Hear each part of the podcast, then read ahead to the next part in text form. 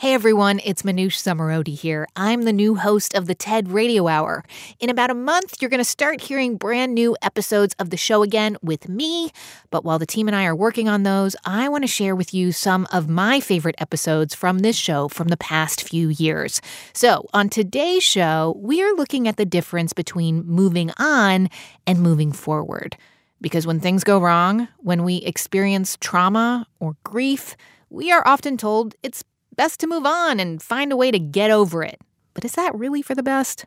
On the show today, we're taking a look at what it means to move forward without letting go of the past. This episode first aired in June 2019. Enjoy. This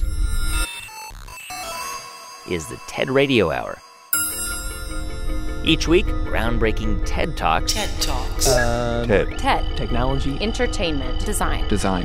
Is that really what it stands for? I've never known that. Delivered it, at TED conferences around the world. the gift of the human imagination. We've had to believe in impossible things. The true nature of reality beckons from just beyond. Those talks, those ideas, adapted for radio. From NPR. I'm Guy Raz. So, in the fall of 2014, writer Nora McInerny was going through something devastating. Something a lot of us might struggle to even imagine. Yeah, that's that that's the common reaction is sort of a or saying I can't imagine. And the thing is we can, all of us we can. We can imagine all of these things. It's just very uncomfortable to do it. And it is also sort of a futile exercise. There's no amount of imagining that would prepare you in any way for it. So I don't blame anyone for not wanting to imagine it because I wouldn't have either. It started on a day in October. Yeah. Anyone who has been through something hard can recap all of their tragedies for you as if they're listing their grocery list. So here's mine. October 3rd, I lost my second pregnancy. It was 11 weeks and six days, which is like, you just feel as if there's a magical 12 week mark where you're past the first trimester and then nothing bad can happen. and that's absolutely not true. But I did have that feeling sitting there in the doctor's office thinking, like, oh, if only I'd waited till tomorrow to come in. Then the baby would have been alive. Just this magical thinking. And downstairs in the parking structure was my husband, who was dying of brain cancer. And five days later, my dad was dead. And six weeks later, my husband Aaron was dead. And so it was this wave after wave after wave of loss, and that marked the end of 2014 for me. I, I didn't know how to do any of this. I was completely new to all of it. It was the first time my dad had died, the first time I'd lost a husband, the first time I'd lost a pregnancy, and I didn't know how to sit with my own discomfort and my own pain. I wanted to be anywhere else. Nora McInerny shared her story on the TED stage. So, since all of this loss happened, I've made it um, a career to talk about death and loss, not just my own, because it's pretty easy to recap, but um, the losses and tragedies that other people have experienced. It's a niche, I have to say. I'm just trying to do what I can to make more people comfortable with the uncomfortable, and grief is so uncomfortable. It's so uncomfortable, especially if it's someone else's grief.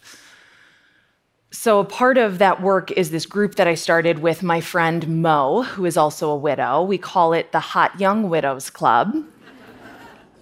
And it's real. We have membership cards and t shirts.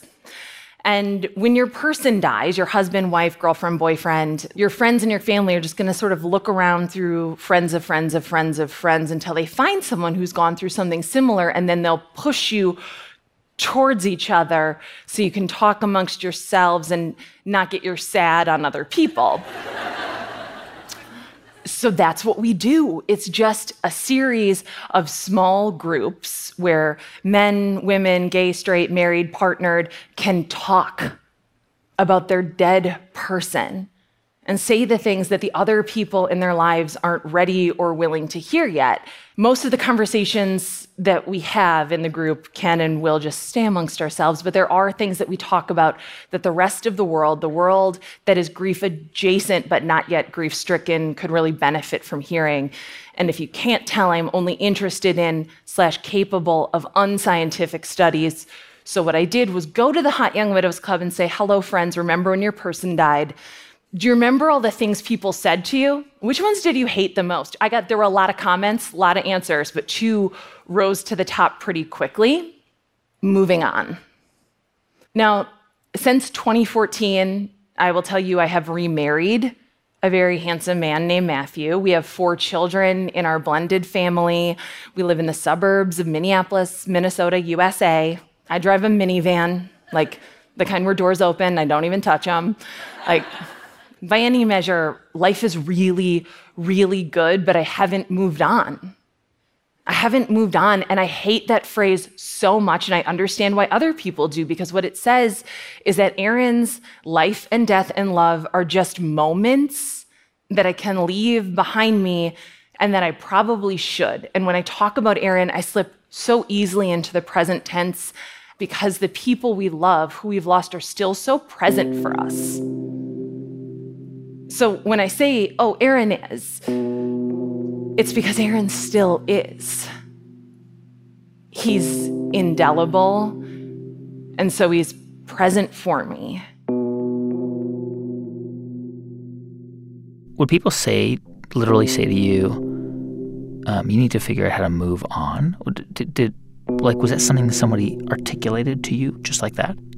People would say, um, I mean, gosh, people say so many things and they don't mean them No, badly, no, which is what right. makes it so hard. But also, I would hate people, like basically immediately. So they would say, like, I mean, you know, you'll meet someone, you'll move on. Um, you'll get over this. And I wrote a book and it came out um, not even a year and a half after Aaron died. And people would say to me, you know, it's so amazing to see how you've moved on. Hmm. And I would think, why do you think that? And also, why would that be my goal? Yeah. and it hurt too because i i was with somebody when that book came out our families were blending together i was pregnant and i felt horrible about it like i felt horrible for feeling any sort of happiness and then i felt horrible for not appreciating my happiness mm-hmm. and i felt horrible that people would think that the beginning of this relationship meant that I didn't care about Aaron anymore. But in reality, I haven't had a day since he died where I haven't thought about him. Yeah. And it's not always sad. Like, I like to be able to think about him. Yeah. And I like for people to remember him. And um, what we had was like such a good marriage and such a normal marriage, really. Like, we were married for three years, and it's it's unusual for two people in their early 30s to spend a Friday night on the oncology floor eating White Castle. And it was also so fun, which sounds so strange, but like those were the hardest years of my life to date. And I do think they were the happiest. When you watch your person fill himself with poison for three years just so he can stay alive a little bit longer with you, that stays with you. When you watch your son, who isn't even two years old yet, walk up to his father's bed on the last day of his life, like he knows what's coming in a few hours, and say, I love you, all done, bye bye. That stays with you. Just like when you fall in love finally, like, really fall in love with someone who gets you and sees you, and you even see, oh my God, I've been wrong this entire time. Love is not a contest or a reality show. It's so quiet. It's this invisible thread of calm that connects the two of us, even when everything is chaos, when things are falling apart, even when he's gone. That stays with you. We used to do this thing because my hands are always freezing and he's so warm, where I would take my ice cold hands and shove them up his shirt, press them against his hot bod. and he hated it so much, but he loved me. And after he died, I laid in bed with Aaron and I put my hands underneath him and I felt his warmth. And I can't even tell you if my hands were cold, but I can tell you that I knew it was the last time I would ever do that. And that that memory is always going to be sad. That memory will always hurt, even when I'm 600 years old and I'm just a hologram. just like the memory of meeting him is always going to make me laugh. Grief doesn't happen in this vacuum, it happens alongside of and mixed in with all of these other emotions. So I met Matthew, my current husband, who doesn't love that title.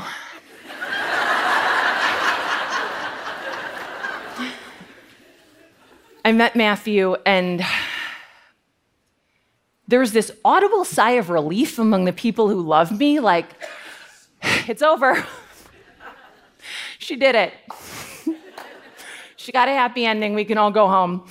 And um, we did good. And that narrative is so appealing even to me. And I thought maybe I'd gotten that too, but I didn't. I got another chapter. And it's such a good chapter but especially at the beginning, it was like uh, an alternate universe or one of those old choose your own adventure books from the 80s where there are two parallel plot lines. So I opened my heart to Matthew, and my brain was like, Would you like to think about Aaron? Like the past, the present, future, like just get in there. And I did. And all of a sudden, those two plots were unfurling at once, and falling in love with Matthew really helped me realize the enormity of what I lost when Aaron died. And just as importantly, it helped me realize that my love for Aaron and my grief for Aaron and my love for Matthew are not opposing forces. They're just strands to the same thread. They're the same stuff. So I've not moved on from Aaron, I've moved forward with him. Moving forward is very different from moving on. It's about holding on to memories, even to pain. Because when what you're expecting doesn't work out and the life you've envisioned slips away, how do you cope? How do you reshape your expectations? Well, on the show today, we're going to explore ideas on moving forward, how to create a new path without letting go of the past. And in just a moment, we're going to hear what Nora did to move forward after Aaron's death. Stay with us. I'm Guy Raz, and you're listening to the TED Radio Hour from NPR.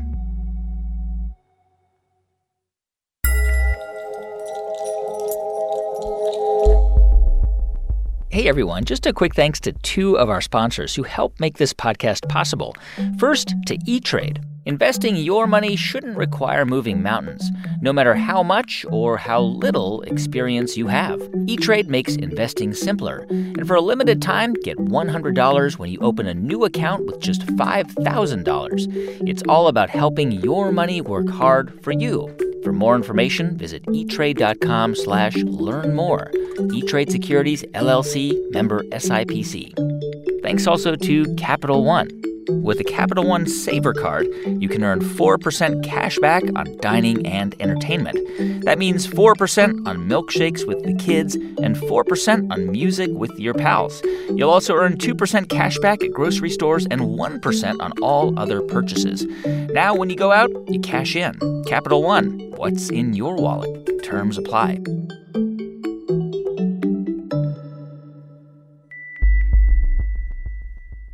What's good, y'all? As you know, February is Black History Month, and all throughout that month, NPR's Code Switch is going to be running a special series about the history of black resistance. Because as long as black folks have been oppressed in this country, which is, you know, forever, we've also been fighting back. Listen and subscribe. It's the TED Radio Hour from NPR. I'm Guy Raz. And on the show today, ideas about moving forward. And before the break, we were hearing from Nora McInerny about how she coped with a series of losses. And one of the ways she did it was to write her husband Aaron's obituary, which was published in their local paper the first line of it. I won't read you the whole thing, but I do remember the first line. It said, Purmort Aaron Joseph, age 35, died due to complications from a radioactive spider bite and from a years long battle with a nefarious criminal named Cancer who has plagued our society for far too long. Aaron and I wrote that together the night he entered hospice because I just didn't want, I'd written my dad's obituary after he died. And I remember struggling with my siblings, being like, what is the most important thing to put in this? Yeah. And why hadn't we asked my dad before he died? And the night Aaron was uh, told that there would be no more treatments and it was just going to be hospice care, I told him, we have to do this because I don't want to wonder and I don't want to get anything wrong. And he had already made a funeral playlist because he did not trust my taste in music. And I do not blame him because I have no taste. and and we sat down and he talked and I typed and we just like went back and forth and punched it up and I was like there's no way they'll publish this but they did and it went viral and I got so many messages hmm. from people like all kinds of people who had been through all kinds of things and not just death. And I would reply to them. And they were so shocked. I don't think that they were looking for a reply. They just wanted to feel heard and they hmm. just wanted to feel seen. And and I let them tell it in their own words. Because in 2014, I just wanted to exist. Yeah. I just wanted to exist without being a sad story to somebody. Grief is kind of one of those things like falling in love or having a baby or watching The Wire on HBO where you don't get it until you get it, until you do it. And once you do it, once it's your love or your baby, once it's your grief and your front row at the funeral, you get it you understand what you're experiencing is not a moment in time. It's not a bone that will reset, but that you've been touched by something chronic, something incurable. It's not fatal, but sometimes grief feels like it could be. And if we can't prevent it in one another, what can we do? What can we do other than try to remind one another that some things can't be fixed and not all wounds are meant to heal. We need each other to remember, to help each other remember that grief is this multitasking emotion, that you can and will be sad and happy, you'll be grieving and able to love in the same year or week, the same breath. We need to remember that a grieving person is going to laugh again and smile again. If they're lucky, they'll even find love again. That, yes, absolutely, they're going to move forward. I, know you've both described it and alluded to it in, in this conversation, but um, but I want to ask you sort of a, a, slightly different version of the question, which is, um, what is what does moving forward look like in your life? How does it sort of practically appear? Yeah. So for me, moving forward has been this that in 2014, I lost a parent and I lost my husband and I lost a pregnancy. And my life, in really almost every way, is completely different than it was five years ago. I had one kid and now I have four hmm. kids. I had one husband and now I have two husbands, and one of them is dead, and one of them does my laundry.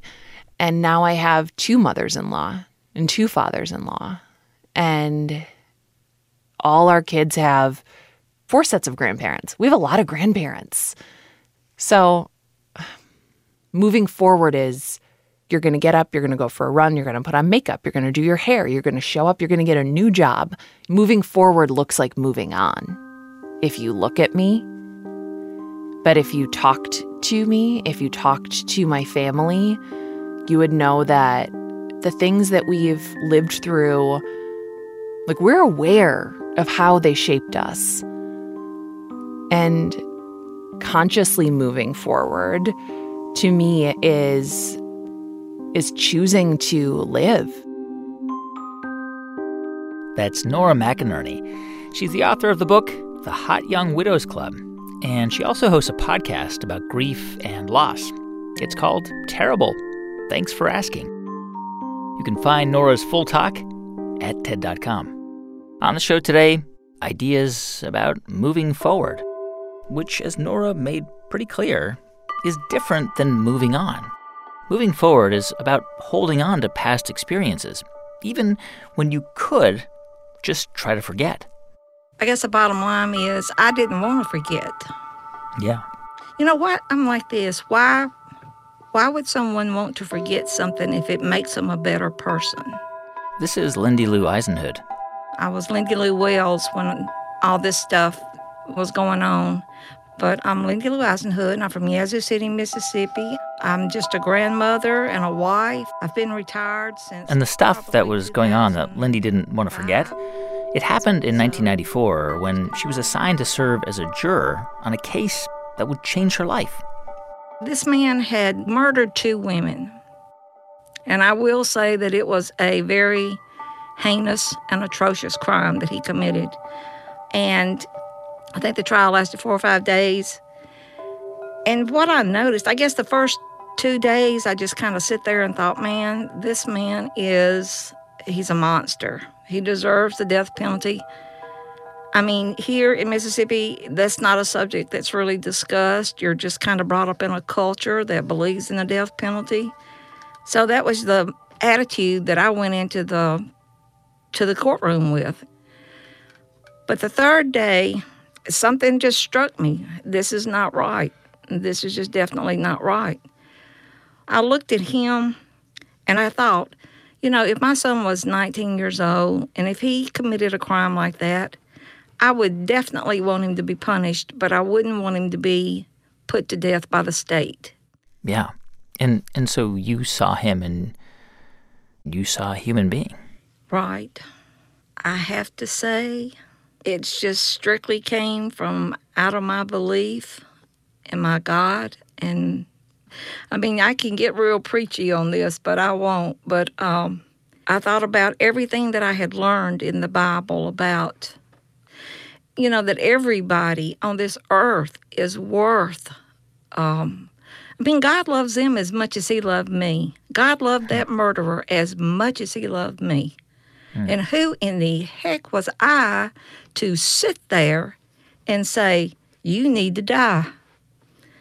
Well, then the day that we did go in to deliver the verdict, the judge gave us instructions on how to deliver a verdict. And um, it was only one conclusion you could draw from those instructions, and that was the death penalty. Well, by that time, I had made up my mind I did not want to give this guy the death penalty. I was going to give him life. Well, of course, someone in the jury said, you know, well, do you want him to get out? And I felt like I was just backed against a wall. Lindy Lou Isonhood continues her story from the TED stage. I gave up. I gave up and voted along with the other 11 jurors. And there it was our broken judicial system at work. Collect your belongings. You are free to go. Do not talk to reporters. My head is spinning. My heart is racing. I can't get a breath. When I get to my car, I throw everything on the back and I just collapse into the driver's seat. I can't do this. I can't go home to my family that I haven't seen in a week and pretend to be happy. We had just sentenced a man to death. Now what? Just go home and wash dishes? So here I am in my car, and I'm wondering how is my life ever going to be the same? My life was kids, work, church, ball games. Now everything felt trivial. I was going down this rabbit hole. The anger, the anxiety, the guilt, the depression, it just clung to me. I knew that I, my life had to resume, so I sought counseling. The counselor diagnosed me with PTSD and told me that the best way to overcome the PTSD was to talk about the trauma. However, if I tried to talk about the trauma outside her office, I was shut down. No one wanted to hear about it. He was just a murderer. Get over it. Twelve years later, I learned that Bobby Wilcher had dropped all of his appeals and his execution date was approaching. That was like a punch in the stomach. All of those buried feelings just started coming back. To try and find peace, I called Bobby's attorney and I said, can I see Bobby before he's executed? In my mind, Bobby was going to be manic, but surprisingly, he was very calm. And for two hours, he and I sit there and talked about life. And I got to ask him to forgive me for my hand in his death. His words to me were, you don't have to apologize. You didn't put me here. I did this myself. But if it'll make you feel better, I forgive you. Three months later, he was executed by the state of Mississippi. So, even after you spoke to him and and he forgave you, were you still carrying that trauma? Yes. Mm-hmm. Because I guess what you felt that you had contributed to a person's death. A person's death. Yeah. I felt like I had blood on my hands hmm. because I said I should have been a stronger person, that I felt like my faith should have been stronger because I felt like I was being called to be on that jury and I was being called to stand up for that guy. And I didn't do it and I've cried a lot because I looked at the system. I was beginning to look at the judicial system, and I was saying, to me, the judicial system is just like a it's a big broken wheel is what it is. And it's almost like it's impossible to fix. I'm here to tell you my story because it was precisely 22 years later when a friend encouraged me to, hey, perhaps you need to talk to the other jurors. You've been through the same experience. Uncertain of what I was after, I did need to talk to them. So I set out on my quest, and I actually found most of them. One juror, and I don't know what was wrong with him, but he didn't remember anything about the trial. Another juror, well, they just kind of regretted that it took so long to carry the sentence out. I'm thinking in my mind, geez, is this the response I'm going to get from everybody else? Well, thank God for Alan. Alan was a gentle soul. And when I talked to him, he was genuinely upset about our decision. And he told me about the day that the devastation really set in on him and hit him. He was listening to the radio, and the radio they were had a list of names of men to be executed at Parchman Penitentiary. And he then truly realized what he had done. And he said, You know, I had a responsibility in that man's death. And he's never told anyone about it, not even his wife. The next juror I met was Jane. Jane is now totally against the death penalty. Then there was John. John said his decision weighed on him and it burdened him daily. I found that more of them had regrets and remorse. Four, maybe five people that did not. You know, they, they just thought he got what he deserved and mm-hmm. they didn't really care that we put him to death. I mean, it was just something they had to do.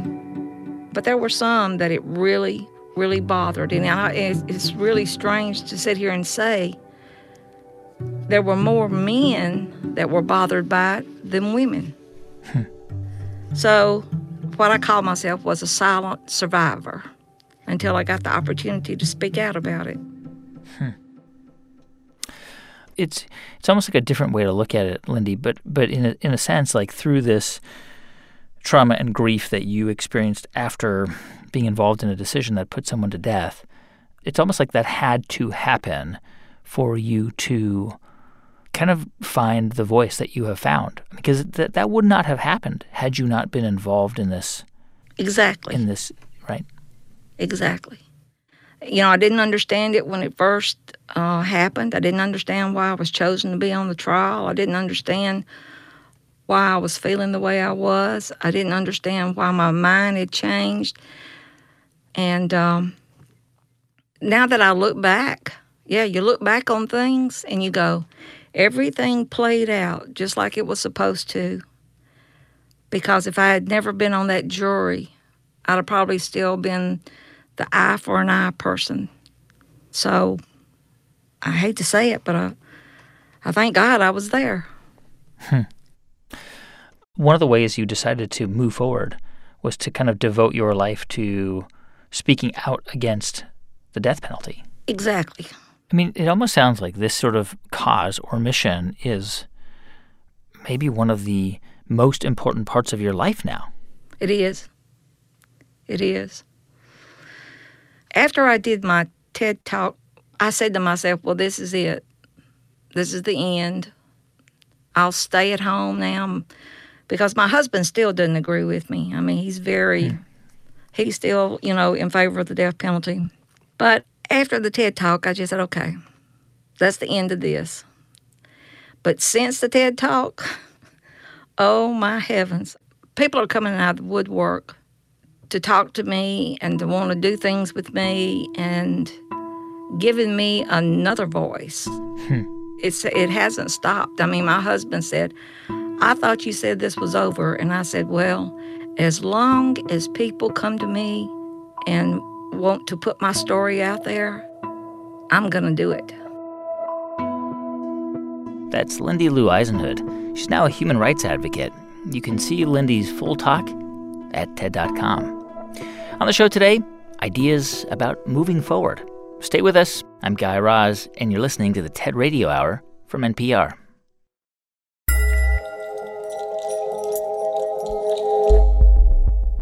Hey everyone, just a quick thanks to two of our sponsors who help make this podcast possible. First, to Salesforce.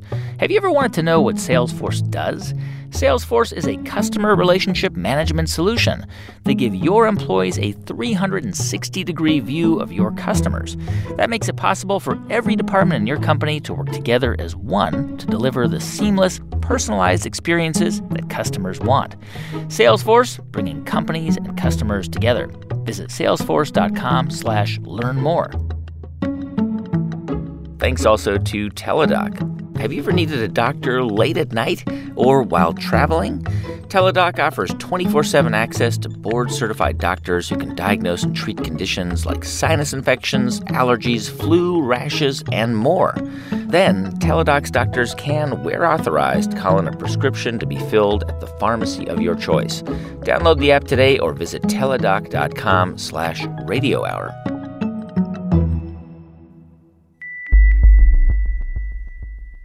NPR Music wants to hear your songs. If you're an unsigned musician, enter the Tiny Desk contest. Just send us a video of you playing an original song behind a desk by March 30th. Learn more at npr.org slash tinydeskcontest.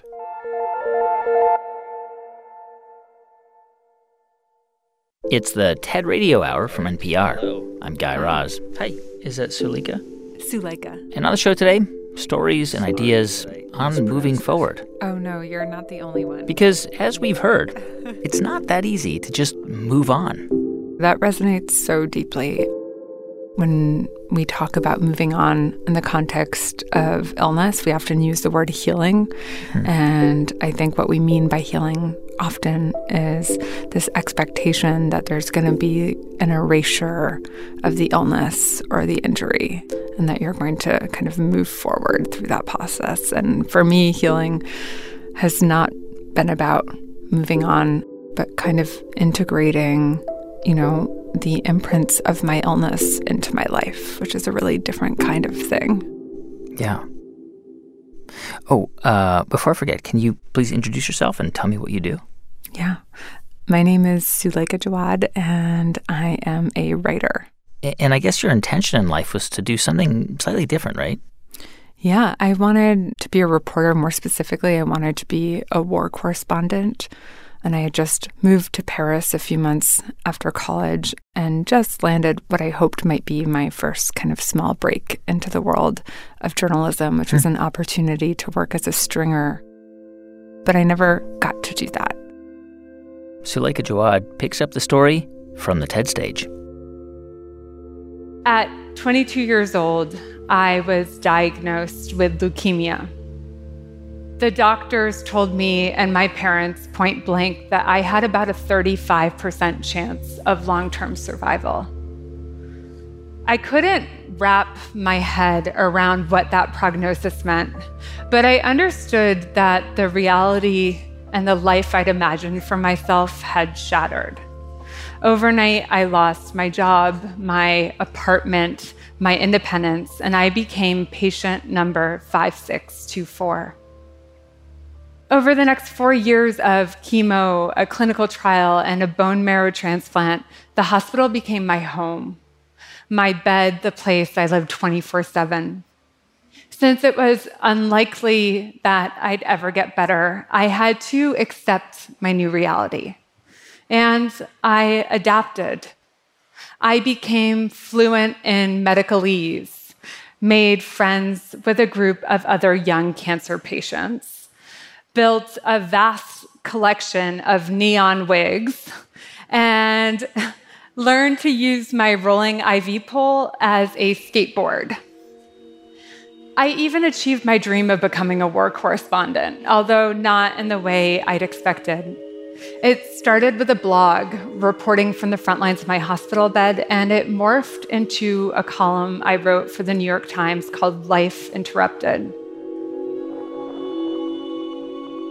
Um, I want to ask you about um, how you started to write about what you were going through. How did how did that happen?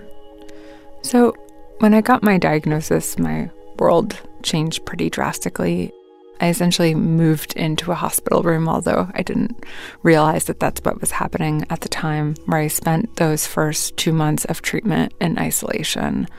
And my cancer wasn't responding to treatments. Um, and during that first summer, I not only felt obviously, you know, scared and just kind of horrified by what was happening in my body and, and to my family, but also incredibly frustrated mm. because age 22 is an age, I think, for so many people where you're kind of putting yourself out into the world and figuring out who you are and what it is that you want to do and where it is that you want to be. And so I desperately wanted to figure out a way to still participate in the world from my hospital bed. You know, even though I couldn't be a reporter, I was just simply going to write in my journal every single day.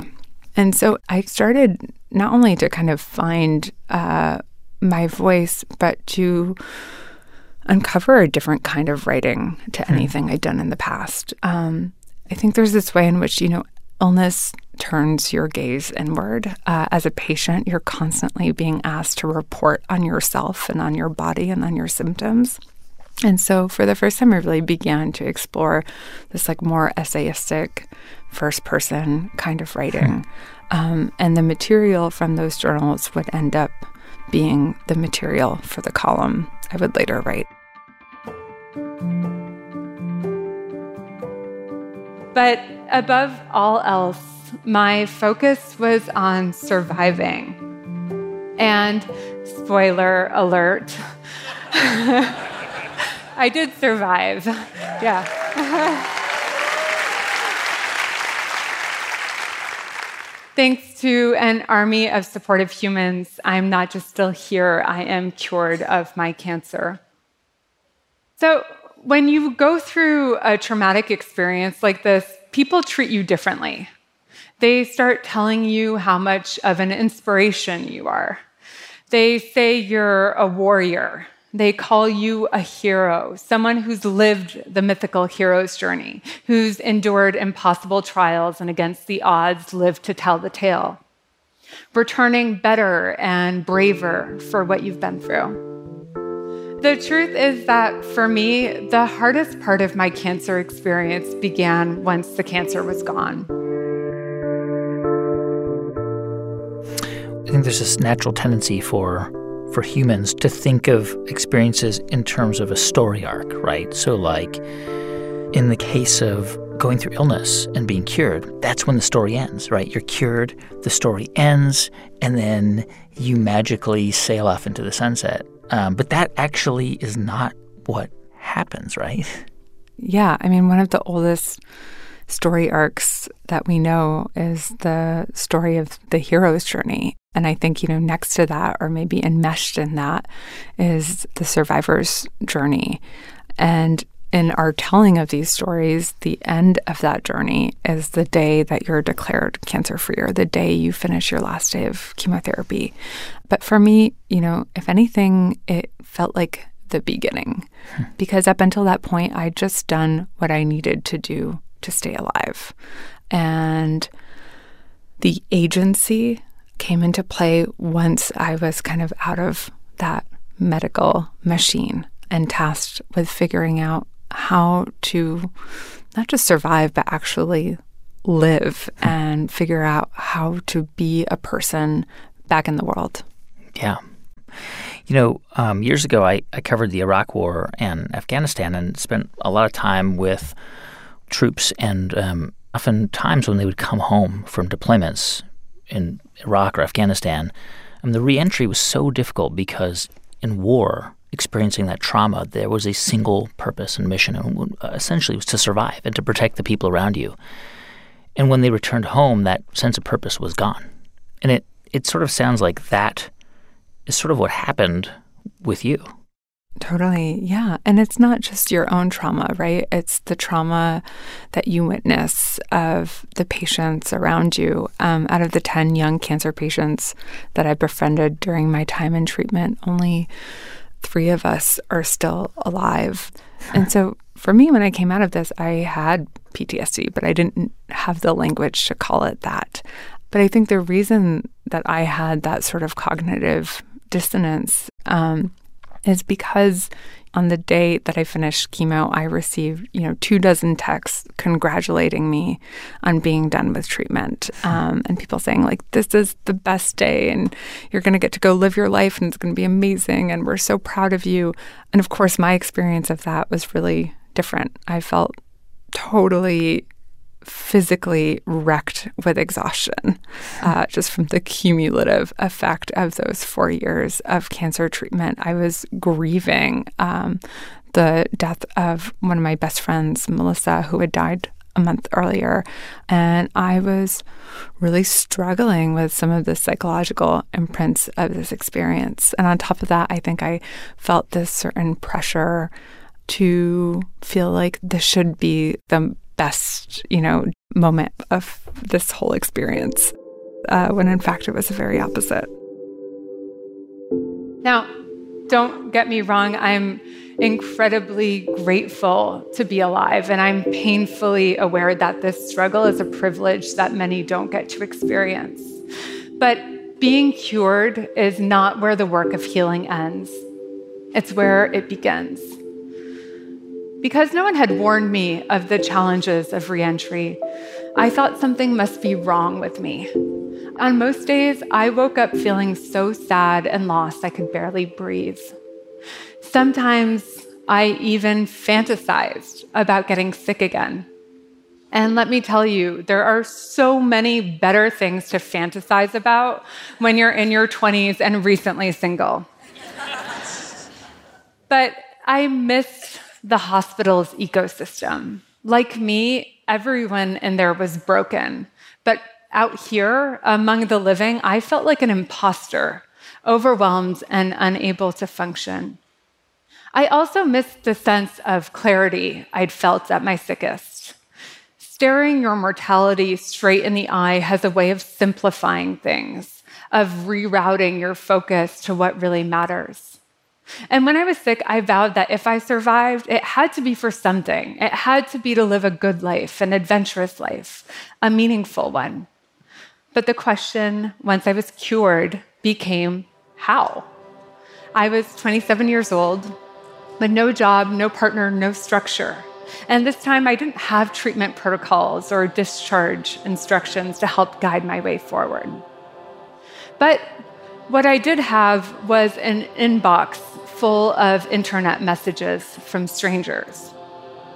Over the years, people from all over the world had read my column, and they'd responded with letters, comments, and emails. So that column, I guess, just inspired hundreds, thousands of people to write to you for a variety of reasons. Either they had a similar experience or they were just moved by what you wrote or they wanted to write weird things. And I guess when you had a chance to really read those, it was like this sort of amazing archive of just different emotions and stories. Yeah, so the title of the column was Life Interrupted. And I think when I initially started writing it, I hoped that it might be, you know, resonant with other people with cancer or maybe other young adults with cancer. But I think people kind of read into that theme of interruption so broadly in ways that I really didn't expect, ranging from like a breakup to the death of a child and everything in between. And so I found myself returning to these letters I'd received over the years and finding a great amount of comfort and solidarity in some of these letters, um, especially the ones that were written by people who had found themselves in similar aftermath situations of having to grapple with a new body or with a new reality or with a life after you know losing someone very close to them. And the more i began to think about these letters, the more I found myself wishing that I could actually meet some of these strangers and talk to them about their experiences as I was trying to kind of process how to recover from my own. Um, and so that's how I came up with this idea to go on a road trip. Hmm. So you just started driving to to go visit some of these people? Yeah, I spent the next three months visiting these people and really trying to take this time to reflect on what I'd been through. Hmm. Um, I stayed with a family of ranchers in rural Montana uh, whose kids, you know, go to school in a two room schoolhouse. I stayed with a teacher in uh, the mountains of Ojai, California, who was grieving her son who had committed suicide a few years earlier. I, you know, went to visit this inmate on death row in Texas.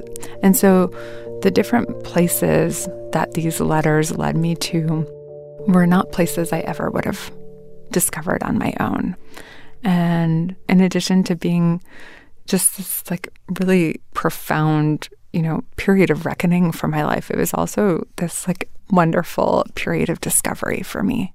It's so interesting because we were just hearing from Nora McInerny, mm-hmm. and um, one of the parts of our conversation that we, we weren't able to include for time that she described was that, you know, after the death of her husband, Aaron, uh, she took off. Yeah. She left Minneapolis with her son um, and just traveled, you know, for a while all over the country and visited friends and, and, and similarly sort of explains how she just needed to physically kind of be away, you know, be moving, be in motion, and that somehow that helped.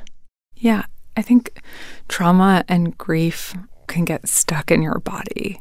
I think it was like this really strong instinctual sense that I needed to not just be in motion in like this vague way, but actually physically and geographically leave. I think I needed those kind of long stretches of time alone in the car or camping to actually reflect on this experience of illness and what that meant for me going forward. When you think about the idea of moving forward, what does that mean in the context of your your life and your story?